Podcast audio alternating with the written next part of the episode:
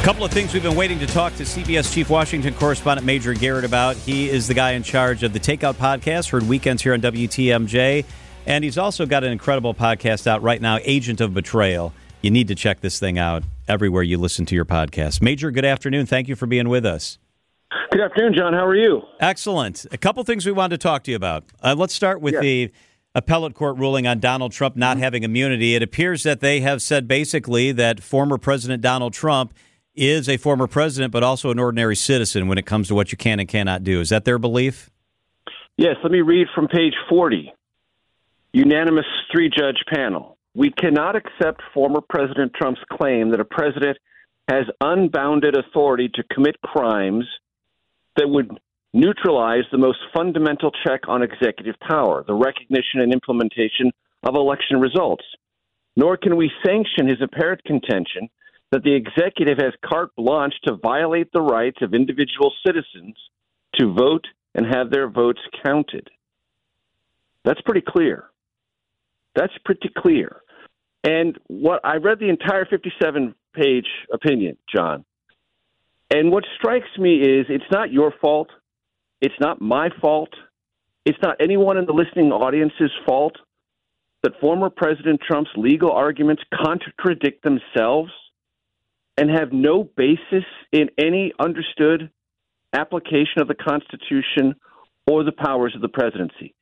It's not my fault, your fault, or the audience's fault. And yet the courts have to go through this process elaborately to explain all of these inherent contradictions that are in the president's manic desire, first to delay proceedings and assert things that no previous occupant of the presidency has ever asserted. There's only one reason these things have to be dealt with, and it's him. And you read the opinion, it couldn't be more clear. It could not be more systematically linked to what the Constitution says, what the Constitutional Convention said about its meaning, what the Federalist Papers said about its application, or anything decided by any judiciary since then about presidential powers has decided. It's as clear cut as can be. Yeah, Major, that was a key part of, of Trump's legal strategy here was to delay the proceedings until after the election. Delay. Is that all up, yes. up, in the air now or out the window? Well, it's not out the window, but uh, as we discussed on our CBS News special report this morning about this topic, which I anchored, our Supreme Court reporter, Jan Crawford, said, Look, this is so clear cut and voluminous that she said there's a high probability that the Supreme Court does not grant cert, meaning does not take this on board, just says, you know what, the district court got it right, the appellate court got it right. We don't have to say any more on this question of absolute immunity. And then that would return the case back to the federal district court here, which is the trial court, so a trial date can be set. And so these all, all of these allegations can be tested in a court of law. And as this opinion states clearly, and as everyone knows, the government has to prove them beyond a reasonable doubt. All the former president's defense strategies will be given full airing there. He will have all due process rights.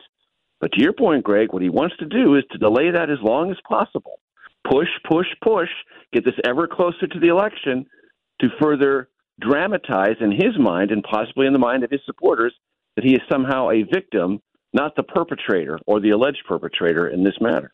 Major Garrett is CBS's chief Washington correspondent.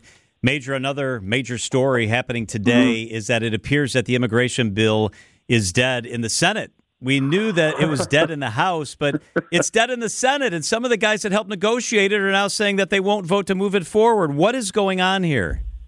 Uh, this is the power of being afraid of primary opponents in politics.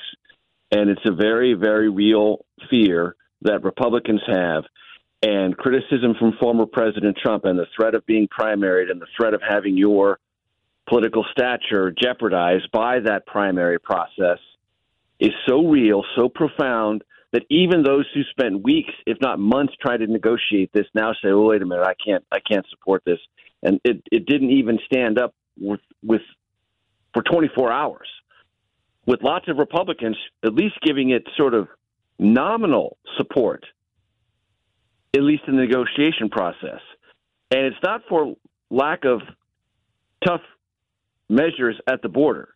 This would be by far, by far, the toughest immigration bill ever passed by any Congress. Has almost nothing for Democrats in it, has almost everything for Republicans. Every other bid I've seen previously, John, to amend or change immigration law has been quote unquote comprehensive. What did that mean? Something for the right and something for the left.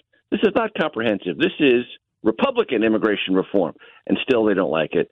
And the threat of that primary process has already jeopardized it to the point where it is almost almost completely dead. No, oh, so much for compromise, I guess. So, so, where does it go from here? Because it does appear as if there's going to still be a vote tomorrow. Well, I mean, look, the vote has to happen, and you go through that process to get everyone on the record. Okay, and I know, and I've covered this. I've covered legislative politics before. Even when things look dead, dead, dead, they can sometimes miraculously spring back to life because the president and the White House are not giving up on aid to Ukraine. They're not giving up on aid to Israel, and over time, maybe some Republicans will look at this and say, "Wait a minute, this is actually better than we're going to get." Then say, "Oh, wait, if Trump gets elected." Do you think the 60 vote majority thing uh, to get over the filibuster ends? No. Do you think Democrats are going to cut the bargain then that they're cutting now? No. Maybe some Republicans will say, wait a minute, maybe uh, we can reconsider. That's doubtful. That is extremely low on the probability scale. But you go through the process tomorrow to see where everyone is. Everyone has a vote. They can't move it forward. Maybe they amend the bill. Maybe they change things here and there, bring it back up.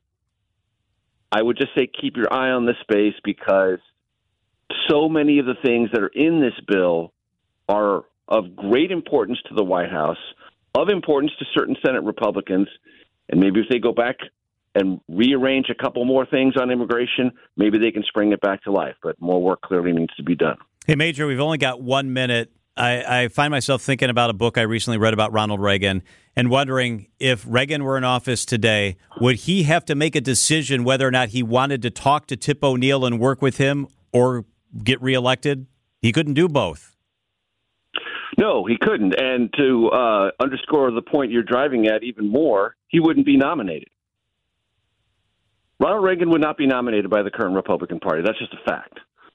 And I've talked to people who worked for President Reagan in his White House who acknowledge that readily. He would be too much of a compromiser. He'd be too soft. He would be too wishy washy. And certainly that would be the frame of reference applied to him on in terms of immigration. He signed immigration reform that granted amnesty to three million undocumented immigrants in our country. Uh, he would have been called a globalist. Uh, he would have been called a tool of financiers and the like. Ronald Reagan not only would be impaired politically from calling up Tip O'Neill and working out a grand compromise on Social Security as he did or other matters, he wouldn't have even been nominated. Major Garrett is the best in the business. His book is The Big Truth. Major, thank you so much for being with us. We appreciate it. Thanks, guys. Talk to you next week.